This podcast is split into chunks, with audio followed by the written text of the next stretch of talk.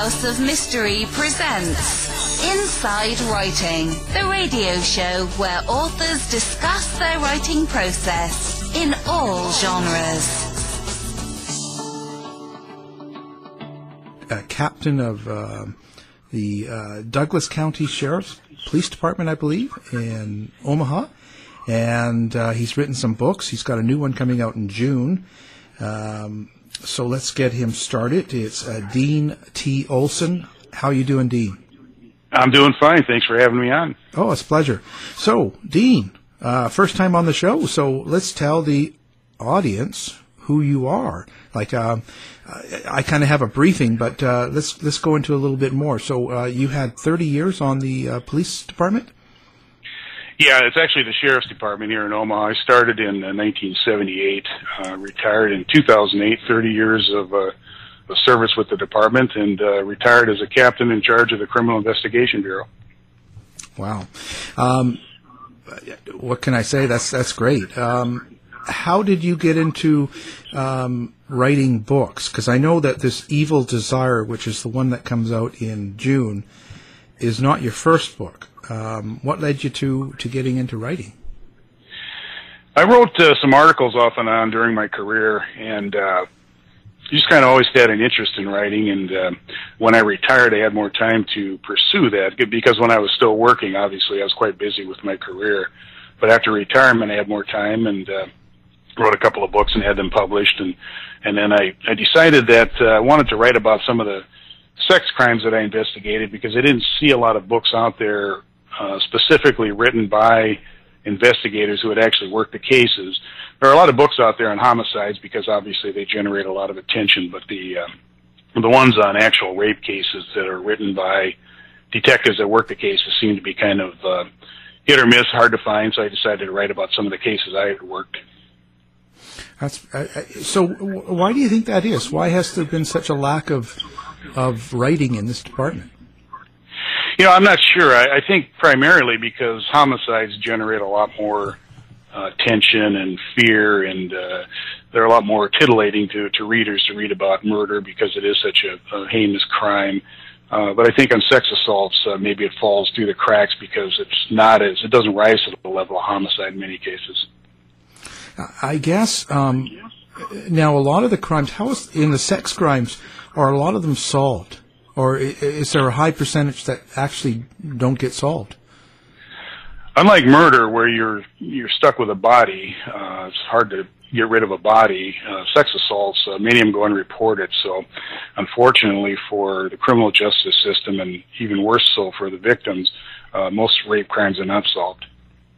Wow. Um, how does that work for us as an investigator? So, when you're doing sex crimes, um, it's a real uphill battle then for you. Well, it can be, but uh, a lot of the rape cases don't get reported in the first place because of the stigma attached to rape. So they don't even come to the attention of law enforcement, and uh, many victims suffer in silence. And uh, rapists are free to continue to, uh, you know, assault victims because they're unknown to the police, and so every time you have a, a victim that comes forward, it's uh, it's almost a blessing in disguise because you get a chance then to get the information from them, get their assistance, and they're brave enough to come forward, so you can work the case and try to identify this guy, and get him off the street. Yeah, it's pretty. It's pretty. Um, that, that must be a really hard part of policing. Um, so some of the cases, I guess you see some pretty wild some pretty brutal cases. Uh, what are some of the most I don't know. I don't want to say awesome, but the most ones that the ones that really stick out or stay with you. A lot of them stay with you because they're you deal with uh, human uh, emotions and things like that. But probably one of the worst that I worked was the uh, case I write about in the book called the uh, babysitter killers. Oh, um, and so, so actually, it, it, wow. Uh, so that was actually a, a, series of babysitters, or? No, it was one babysitter, uh, one night, uh, two juveniles. Uh, actually, one was 18, so he's considered an adult in the eyes of the court. But his accomplice was a 16 year old, and they broke into a house where they knew that a young girl was babysitting. beat her, raped her, tortured her, uh, murdered her while a uh, six-year-old child slept in a bedroom next door. What, what, what do you think makes someone do that? I mean, that's that's a huge question, I know, but like, um, I, I just I just try to wrap my head around that in the sense of uh, actually plotting it out and and and getting some young sixteen year old and doing all this. Like, I, what's wrong with that person? Well, I think in this case, uh, in fact, I described some of the dysfunction in the family. His uh, dad was a, a sex offender who was in prison in another state at the time. His uh, brother, older brother, I believe, was uh, arrested a number of years after the murder for uh, an unrelated sexual assault. So obviously, the kid comes from a dysfunctional family, an antisocial family. But I think it's just pure, uh, pure and simple. It's evil. I mean, it's. Uh, unfortunately, it, it, it involves uh, or it envelops people that aren't uh, innocent people, and, and they pay a heck of a price for it. Mm. So, what do you hope people get out of the out of the book? Well, probably a better understanding on how these crimes are committed, uh, the nature and type of people that commit the crimes, uh, the suspects involved, uh, what their motivations are, and hopefully a better understanding of the crime of rape so that they can maybe look with a, a little more educated uh, uh, eye at how these crimes occur and why. And uh, you know, a lot of times, uh, I write in the book about the fact that one of the last cases I worked before retirement was a case where prostitutes were involved, and uh, it was kind of an unfortunate case because prostitutes, in many ways, are considered disposable victims. They don't have a lot of status in society, and uh, a lot of police officers uh, look on them as uh, not being you can't rape a prostitute because they sell their bodies for money. And unfortunately, in this case, uh, the rapist, his name was Henry Camphouse. Uh, he raped at least eight women, eight prostitutes, uh, one that was not a prostitute. And uh, when it came time to uh, to go to trial, the prosecutor decided that because the victims, in many cases, were prostitutes, they couldn't be located and they weren't probably as reliable a witness as other victims are. He decided you know, to uh, plea bargain. Yeah. Go ahead. I was going to say we had a we've had a lot of uh, uh, this type of crime, like you know, in the New Bedford killer and different serial killers and and prostitutes and um, people on the street as well, poor people, uh, drug addicts, and even uh, a lot of times in the gay community. Uh, so it seems to be kind of a, a choice for a lot of these uh, killers and, and attackers, rapers and stuff. Um, a lot of times when we talk on that side, they say that the um, policing doesn't care as much about them and don't spend as much time or um, effort on cases when you have, uh, you know, street people, prostitutes, stuff like that. Um, but you being in on the other side, being the policing, how do you address that? How do you, how do you find that to be?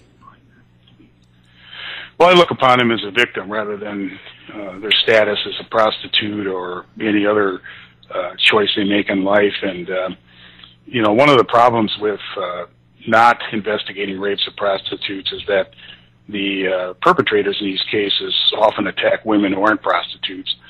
So, you know, you run the risk of you ignore the rape of a prostitute, but then you turn around and you've got a guy that will attack, uh, you know, an innocent victim who's who's not a um, a prostitute, maybe a woman who's in the wrong part of town, or you know, one case I describe in the book, a woman who was a a chronic drug user, and these guys are predators. They know how to spot these people. They know how to target them.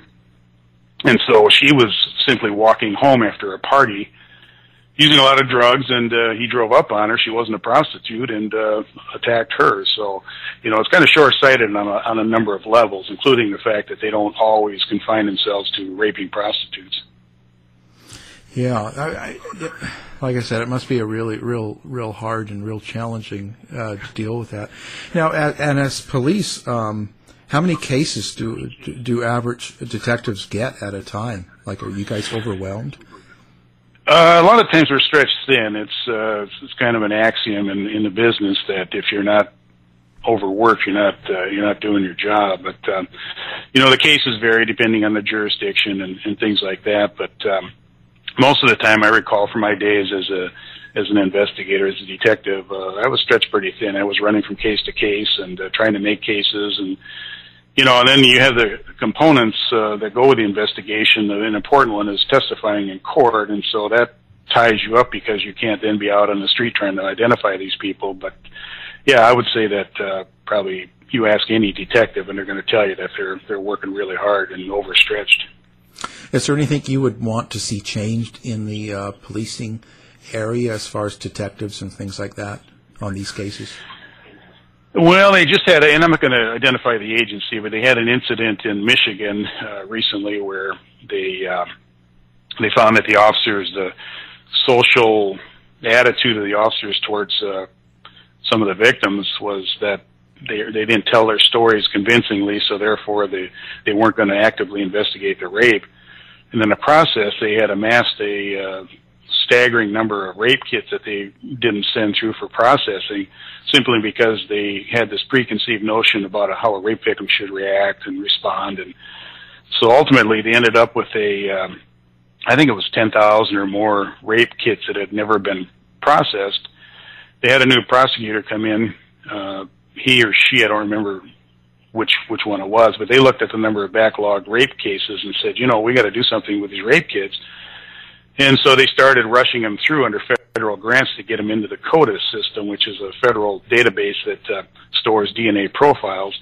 And in the process, they found out that they had identified um, the ones they had processed so far, which wasn't all of them. They had identified 39 serial rapists responsible for crimes up to including rape and murder in 39 states. And so the dangers of not uh, following through on these rape investigations and, and basically doing your job was that you have a lot of other victims out there that didn't need to be victimized because the guy would have been taken off the street in the first place. Hmm. Yeah, it's it's um, I, you know I have to I have to mention like you you have written a couple of books before. Yes, I did. And now they seem to be more examining like the perfect enemy. So that's law enforcement for Islamic terrorists. Um, wow, that's a that's a complete opposite of uh, of what you're doing now. What, what was that about? Well, when I uh, earned a second uh, master's degree from the uh, Center for Homeland Defense and Security at the uh, Naval Postgraduate School in Monterey, and I wanted to use that uh, knowledge that I gained in working on that degree to uh, acquaint cops with the information regarding Islamist terrorism because I felt that there was not not a lot of that information out there, and some of the stuff that was out there was was bad or incorrect information. So that was the first book I wrote, and then I followed that up with a second book on terrorism. And uh, but this this uh, most recent book, Evil Desire, I wanted to get into more an autobiographical uh, view of some of the cases I worked, and in the process, uh, probably address some of the misconceptions about rape and uh, and basically talk about what I consider to be some of the most interesting cases I ever worked. What do you think the the biggest misconception is about rape? I don't know if there's one particular misconception. I think there's a, a handful of misconceptions, and one of them is, and it's pretty prevalent because you even see judges to this day that. Um, and there was one in uh, Canada that you know basically said that a, a rape victim must not have been resisting hard enough if she allowed the rape to occur because she could have kept her legs together or something some ridiculous notion like that. And so you in the most recent case i didn't study it uh, closely but a, a baylor university student was basically uh, acquitted of crimes because the judge didn't believe that the victim was serious enough or resisted enough or whatever one of these myths about rape affected his judgment. And so you have these pervasive myths about what the crime is, what it involves, and the victim's role in it. And, um, you know, it's unfortunate because it, it does affect sentencing. It affects uh, prosecutors. They, you know, may feel that, uh, well, you know, yeah, this is a crime, but maybe it's not all the, the perpetrator's fault. Maybe the victim placed herself in a position where she got raped in the first place and so there's a lot of blame that gets shifted onto a victim, which isn't fair and it's it's unjust, and it leads to bad decisions in the uh, criminal justice uh, process. Where do you think all that opinion comes from? Like why, why like why do you think people feel that way? You know, I don't know. I, I've never really thought about it, but it's probably societal attitudes towards uh, men and uh, you know their role in courting and things like that. I remember one time one of the uh, schools or training sessions I attended. The the guy was a legendary FBI profiler. His name was Lee Hazelwood, and he had made a comment, something to the effect that uh, you know crime is a basically an overly aggressive uh, courtship, and he said it's not. He said it's an act of sexual violence, and if people still harbor those uh, misconceptions, then you know they're, they make up juries, they uh, become judges, prosecutors, things like that. If they harbor those misconceptions, then these things will occur. I guess quite often the uh, rape is really about power and control, isn't it? Uh, all the time, it's about power and control, and in some cases, there are four basic types of rapists. The one in particular, the anger excitation rapist, uh, it's about humiliation in addition to the power and the control. So uh, you end up with a, a suspect who does everything he can to uh, uh, humiliate, dominate, control, and uh, manipulate his victim for his evil desire. Hmm. How how do you how do you feel this has affected your own life, your personal life in that sense? Like when you go through all these cases and you spent all this time um, in policing, you know, thirty years, um, and seeing people in such a violent manner, such a bad manner. Um, this must this must have an effect on you as well. It does uh, off and on, but I think over the years, you know, you learn how to deal with it. And uh, uh, one of the guys who mentored me in my career had mentioned a comment or made the comment. He described it as functional stoicism. You learn how to detach your emotions from what you're seeing, the horrors that you're seeing, and the, the tremendous suffering and violence so that you can do your job. So he said, well, other people have the luxury of uh, you know, breaking down and, and being overcome by emotions, you have a job to do. And so that functional stoicism kind of steps in and you, you learn how to deal with it by maybe putting it in on the back burner until you're done and then you can deal with it in private. Hmm. I guess you must see some really weird cases too in, in, in sex crimes, like some real off the beaten path, things you don't expect. Yeah, you know, it's funny about the, the sex crimes uh, investigation position is that you deal with uh, uh, exposers, people that uh, you know, men that uh, flash women in apartment complexes or wherever.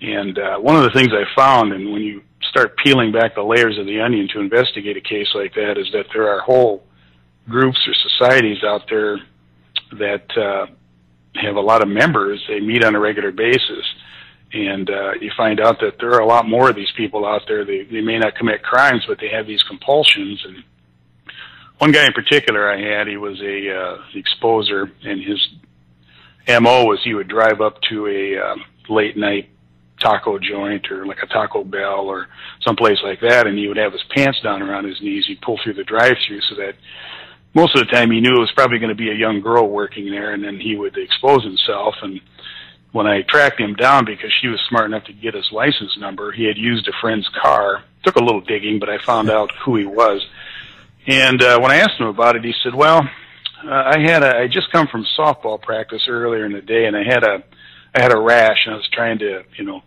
let the lotion settle in and stuff. So they've got a lot of really BS excuses and stuff. I told the gal, you know, when I interviewed her, I said, you know, you had a hot cup of coffee in your hands. Why don't you throw it in his lap? I probably would have solved the problem for a while, but you know, obviously she was she was very frightened and uh, put off by it because he was he kept trying to see if she was looking at him, and you know, of course, she's trying to get him out of the, the uh, away from the window because she was scared to death. But um, you know, it sounds kind of humorous at times, but it's also telling that a lot of these guys will go on to do more than just expose themselves. They, a lot of times it's a fantasy thing that leads up to them. Part of the fantasy is they expose themselves and then they, they go on to have sex with the victim. So it can actually lead to rape. But one of the cases I worked uh, was a guy that was he would hang around jogging trails and he'd see women jogging and then by themselves he would jump out uh, from the parking spot near the jogging trail and expose himself and uh, he'd take his license plates off so it took a little tracking down in, in that case to find him But uh, one of the things I did was I, I found out there was a meeting for these people. I can't even remember what the name of the group was, but uh, they would meet at a local restaurant uh, one night a week and discuss their cases. Sometimes they were court ordered to uh, meet. And I drove through the parking lot and I looked for cars that matched the description of the one the victims had given me. And sure as heck, there sits this car, and it was a fairly distinctive older model Toyota. Got the license number and tracked him down through his registration, and he freely admitted it. He said, "I, I can't control myself," and uh, yeah, so there, a lot of that's out there. Just it's kind of a subculture that people don't know about because they're not exposed to it. Hmm. You know, it's it's pretty it's pretty interesting. You know, we hear a lot about this, and and we also hear a lot of times people think that. Um, well, they think that um, there's an issue um, with doing something like that lady in the drive-through. If she poured coffee on him and, and hurt him, burned him, or if you attack your attacker, you could actually uh, be charged and uh, and uh, be in trouble for doing that.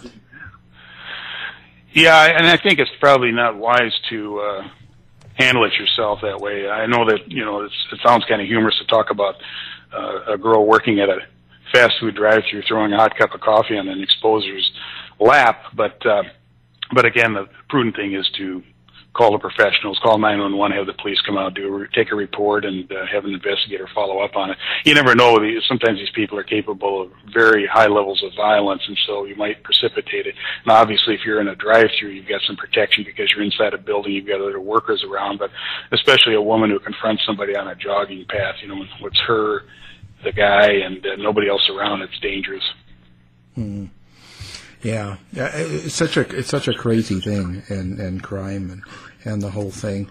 Uh, is there particular areas or things that people do that they could, uh, uh, you know, stay away from? Is there is there areas that people like predators look for? Uh, predators are, are are interesting because they're very much like uh, animal predators. They they know how to focus on people who uh, walk a particular way that indicates that they may not be paying attention to their surroundings or they may not be physically uh, capable of escaping if they try to move on them, that type of thing. And they actually did some psychological studies. Uh, one of the researchers was a guy named Grayson. I can't remember his partner, but they went to a, a penitentiary and they showed uh, muggers who were in the pen, they said, uh, showed them videotapes of uh, people walking down the street, and they said, uh, look at these people and tell us which ones you would attack and then tell us why. And they, they looked at the way they walked and, you know, the way they carried themselves, if they had their heads down or they were alert and looking around. And almost unanimously, the predators came back and they said the people that walked because they indicated maybe they had a limp or, you know, were not, uh, physically fit, uh, you know, they walked, uh, they weren't aware of their surroundings, they would attack them because they knew it would be relatively easy to uh, take their purse or mug their mug them by taking their wallet or whatever. So the same type of predatory uh, skills that an animal uses to pick out the weak, uh, the same thing a human predators use to target victims. Uh, what? How are the stats on, on rape now? Are, are they going up, going down? Like, what's what kind of uh, crime rates going on there? Well, it used to be that I think the numbers back in the 80s, uh, mid 80s, when I was uh, an active detective before I became a supervisor and administrator, was you had a rape was committed every four minutes. I think the numbers now are that rape occurs every minute in the United States, and that's those are rapes that occur but may not be reported. So I don't know if the numbers are going up or down. I, I saw one site recently that said that the number of rapes had gone down slightly as a percentage of the population, but that the the actual number was higher because the population had gotten bigger. So of course you had the number of predators grew as well.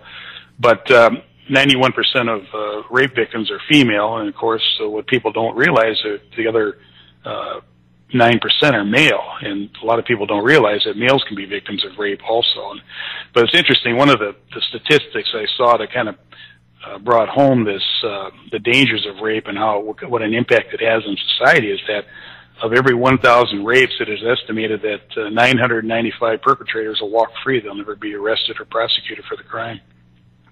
So, so uh, and and male rape. So that's primarily from other males, or is that from females? Uh, sometimes as females, we had uh, some of the cases are, are considered what, uh, what are classified as statutory rapes, where you have a, an older woman, for example, will cultivate uh, uh, teenage boys, and um, you know, in the past that might not have been looked upon as rape, uh, maybe viewed as a rite of passage that uh, a 13, 14, 15 year old boy was having sex with a 25, a 35 year old woman. But now we understand that, you know, rape is not a crime of, uh, of sex. It's a crime of violence. It's a way to, to dominate and have power control over a person. And so they realize that, uh, these are not rites of passage. These are actual sexual assaults in the same manner as a male raping a woman. But they called them statutory rapes because the, the victims were statutorily under the age of consent even though uh, you know in the olden days you'd look at that say, "Oh, a lucky kid." You know, he's 16 years old. He's having sex with a 30 year old woman. Well, those uh, those myths are pretty much being exploded now because uh, you realize the long term consequences those types of crimes have on the victims. And you know, one thing that really troubles me, and I have no idea why it's occurring, are the number of teachers now that are seem to be getting caught question. up. Yeah, I have no idea what's going on there. I haven't worked those cases in years, but just a lot of teachers, male and female, having sex with uh, underage kids or students and former students. Uh, it's really a troubling situation. Yeah, I, I, I find that really um, surprising. I know in Seattle we've had a few. It seems to be pretty pretty regular in times. Like you, you hear it a couple of times a year. Um, I, I, I don't quite quite get it. I don't quite get what they see in it and myself, but you know.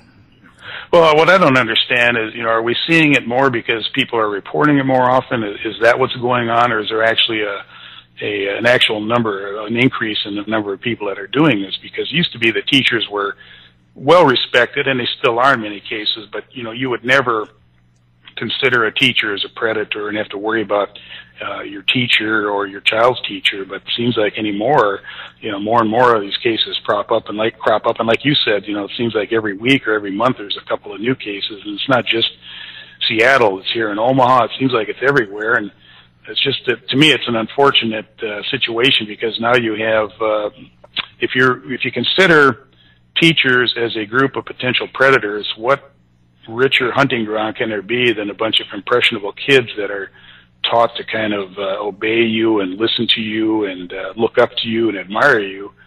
Uh, easy to groom people like that if you're uh, that type of predator.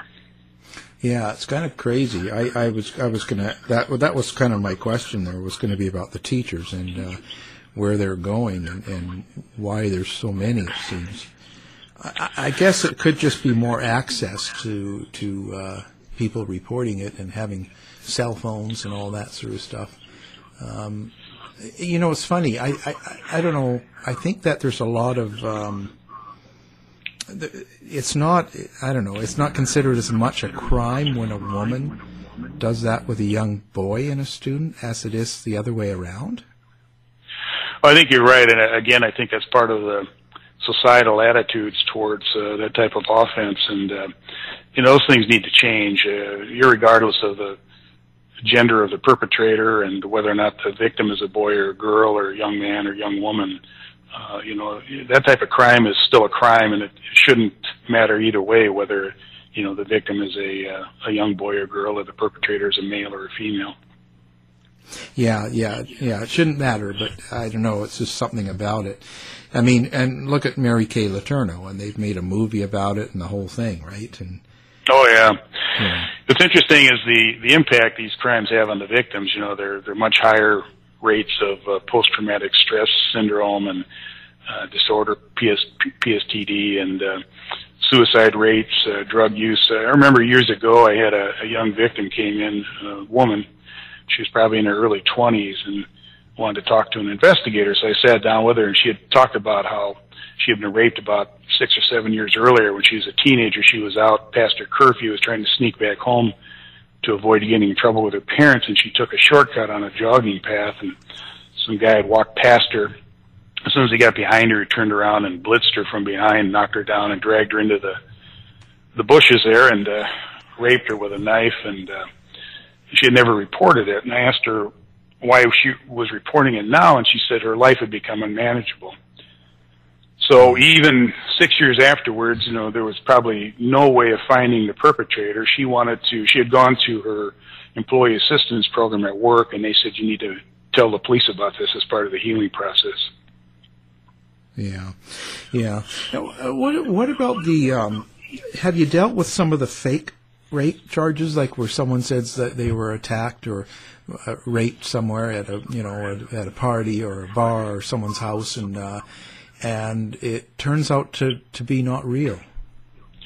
Yeah, it's a problem because you you end up investing a lot of time and resources into a fake uh, report, and uh, when it's you know especially if they give you the name of a perpetrator and you track that person down, but they're usually pretty easy to spot. I remember one case in particular. We had a chronic uh, false reporter. She would report a false rape about every six or eight months. Finally, the last one she had reported. Uh, I drove her out to the scene where she said it had happened, and it was tall grass off of a uh, park, a little walking path in a park. And I said, "Well, tell me, show me exactly where he grabbed you and dragged you into the brush here, so I can see where it happened. Maybe he left some evidence, that type of thing." And she's real hesitant, and her story didn't make sense. She changed it a number of times, and finally, she took me to this one spot, and she walked in a little ways where you could tell just from her footprints in that fresh brush that nobody had been in there before, and yet she claimed that she had wrestled around with a guy trying to resist his uh, attack, and you know there was obvious that the grass grass was not crushed down and stuff, and it hadn't occurred there. And finally, when I confronted her with that fact, and she broke down and told me that well she was making it up, and and that wasn't able to identify or get a, a reason from her why she made these false reports, but they they're they're not real common. I think the national average is about ten percent but uh, they do such damage because they waste so much time, and most of the time detectives are pretty busy and don't have a lot of time to spend investigating a fake case. So you know if you can head those off at the pass, and a lot of times you can because the victims, the stories don't make sense, and uh, you know you can usually weed them out. But again, you have to err on the side of caution and investigate it because it might be true. Yeah, yeah, and, and you know, and it, it costs it costs a lot of money. Do those people get charged then for for costing so much time and money? They can, but my experience has been that the prosecutors don't want to take the case to trial. Uh, they get arrested for false reporting, and um, you know because it is such a, a waste, a drain on resources. But a lot of times, uh, they'll get a good defense attorney. He'll say, "Well, I'll get my client into mental health counseling," and they do. You know, they go into counseling, and then they drop the charges and stuff. And you know, and, and nobody wants to see somebody with a, a mental illness that uh, their demons cause them to make fake uh, rape reports go to jail, but by the same token, it's a really big drain on resources when you have to spend time tracking down things that uh, don't make sense because the story's phony.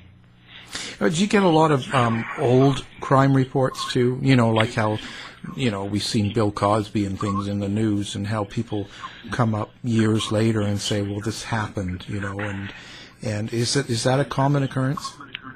It's not a common occurrence. Uh, it's more common in homicides. They're called cold cases. Uh, in uh, Nebraska, I think they've changed the law recently, but it used to have a three-year statute of limitations that if a felony uh, crime like sexual assault was not solved within three years, you couldn't prosecute a, a, perpetrator if you found him anyway. But um, I think in some cases they changed those because they recognize the fact that victims may not come forward for a number of years uh, past the statute of limitations, so they they may have lengthened it. I'm not uh, since I've been retired ten years, I don't keep track of that stuff anymore. But yeah, the cases like uh, like Cosby are kind of troubling because it it looks like he was a predator. And again, I don't have all the facts, and I'm not here to pass judgment on the guy, but it looks like he was a serial predator uh, for a long, long time, and uh, you know, you get that many cases, that many women coming forward, it's pretty hard to refute that saying, well, you know, it's just a he said, she said uh, difference of opinion. But uh, yeah, I, I've seen them. I, I don't. I've never worked one myself because they weren't real. Uh, they, they had never occurred, as far as I know, in, in my experience. Well, this is a tricky question, but you know, we saw the um, recently the uh, justice, you know, Brett Kavanaugh and all that, and that that whole thing broadcast. um, now, is it common for uh, someone not to remember all of the details in a rape?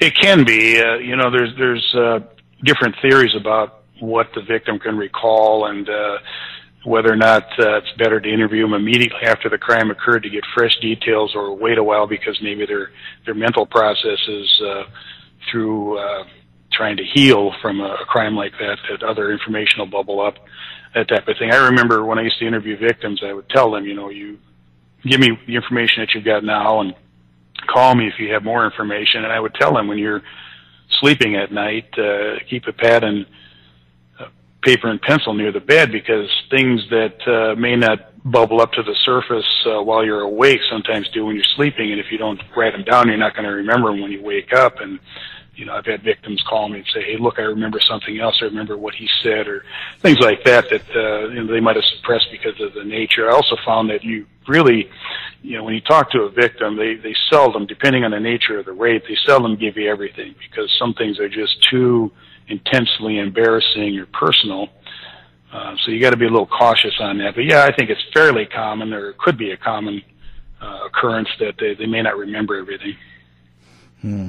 So now, is there such a thing as um, marriage rape today?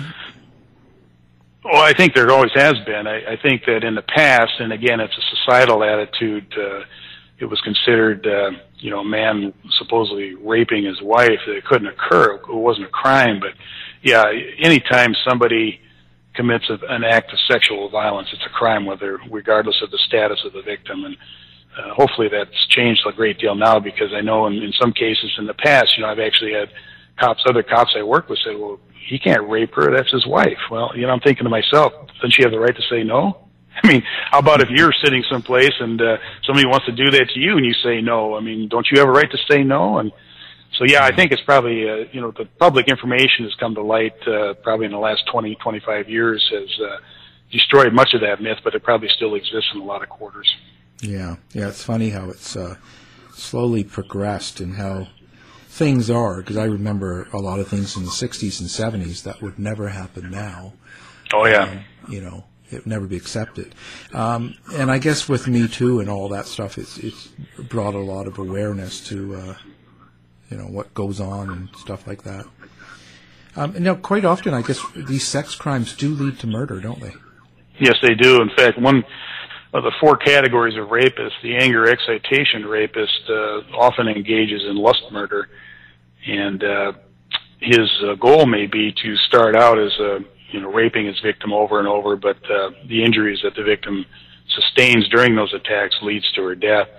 But uh, so you've got one category rapist in particular who's extremely dangerous because their uh, desire to control another human being includes the control over whether or not they live, which is probably the ultimate form of control. And so, yes, it's very possible. In fact, I, I used to tell some of the detectives working for me when I was training them that, you know, rape is a life-threatening crime. It may not lead to a death each and every time, but that victim straddles a precarious, shifting line during that rape, and that victim or that perpetrator could easily kill her because she's under his control at that time. Hmm. And you know, one thing that I've, I've seen in the news, we we see come through, and uh, there's been a few of them actually. Um, it, it's kind of surprising how it happens, and I don't know if you've dealt with it, but people that have been uh, kidnapped or held hostage in a uh, in a house, you know, or three or four girls, and and the perpetrator um, keeps them there for years and, and rapes them until until they're discovered and escape. Um, that's kind of the same style of crime, too, isn't it? Yes, it is. In fact, that's probably a form of that anger excitation rapist or lust murderer. He just doesn't rise to the level of murder because he's able to control his victim for a long period of time. The, the one case that I did work because those type of rapes are the are the most uh, rare. Uh, the guy was kind of a uh, low functioning individual, not very intelligent, and he was the one that was targeting prostitutes uh, because he didn't have a lot of money and uh, probably wasn't the sharpest knife in a drawer, he would pick up a prostitute, take her to a remote location, and it happened to be a, a place where he used to mow lawns years before, so he was intimately familiar with the nooks and crannies, these areas where he could uh, get off the beaten path and rape the woman without being interrupted. And uh, but again, uh, the higher order, the higher functioning anger excitation rapist, uh, they can keep somebody bound and chained up for years and use them as a sex slave. Uh, but oftentimes, they uh, they tend to be increasers, which means that their level of violence goes up, and so as they increase the level of violence, of course, the danger to the victim increases also, leading to their death. But they had one recently in South Carolina, I believe. I think the guy's name was uh, Kohlhepp, and he had lured a uh, young girl to come out to his property to clean it. She showed up with her boyfriend. Um, he ended up killing him in front of the girl and then chained her up in a shipping container. And the police uh, got a missing person report. They were able to track her to her last known cell phone pings, and it was close to his property. Uh, when they opened up the shipping container, she was chained up like a dog. He would come in and rape her and then chain her back up again. So, you know, they're capable of uh, extreme violence. And in this case, uh, she probably would have killed her to dispose of her before he got went on to his next victim. Do you think the um, this is a touchy one, but do you think justice system is, is working strong enough, or is it like with a, with someone like that guy? Um, what really happens to them? Do we just send them for treatment? Do they get a couple of years in jail, or, are they getting enough?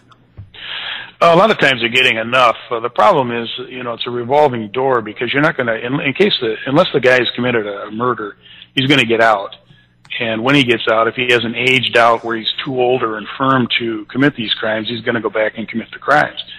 But in the case of uh, of this uh, Henry Camphouse here in Omaha, he was raping uh, disposable victims of prostitutes, and uh, when it came time for trial, I mentioned before that uh, you know they were hard to find and they, they weren't real credible on the stand. So the prosecutor uh, decided he was going to accept the plea bargain he went to prison for four years, I believe, and got out in four years. The problem was he went to prison for other than sex crimes, so he's not on the sex offender registry. He doesn't have to be monitored. He's probably going to go back out and start raping again, and, and now society has no information on him. At least if he'd been convicted of a sex crime, and the prosecutor was aware of the fact that this guy was an anger excitation rapist, the most dangerous kind, the most uh, resistant to, to uh, training and the behavior modification, he would have insisted on the fact that he had been convicted of a sex crime so that he would be sex offender, be on the sex offender monitor, monitor system for the rest of his life. So in this case, uh, the guy's a serial rapist. Uh, he's out and, uh, he served his time, so he's no longer on parole or anything, and he's free to commit his crimes again, and nobody is the wiser. Hmm. Do, the, do, you think the sex offender uh, list and registry uh, really works, or is it real? Uh, do people use it enough? I think they do, but again, it's an imperfect system. The, the key is that the sex offender registry. I, I used to uh, manage that function. I had detectives working for me that made sure that they tracked these guys down.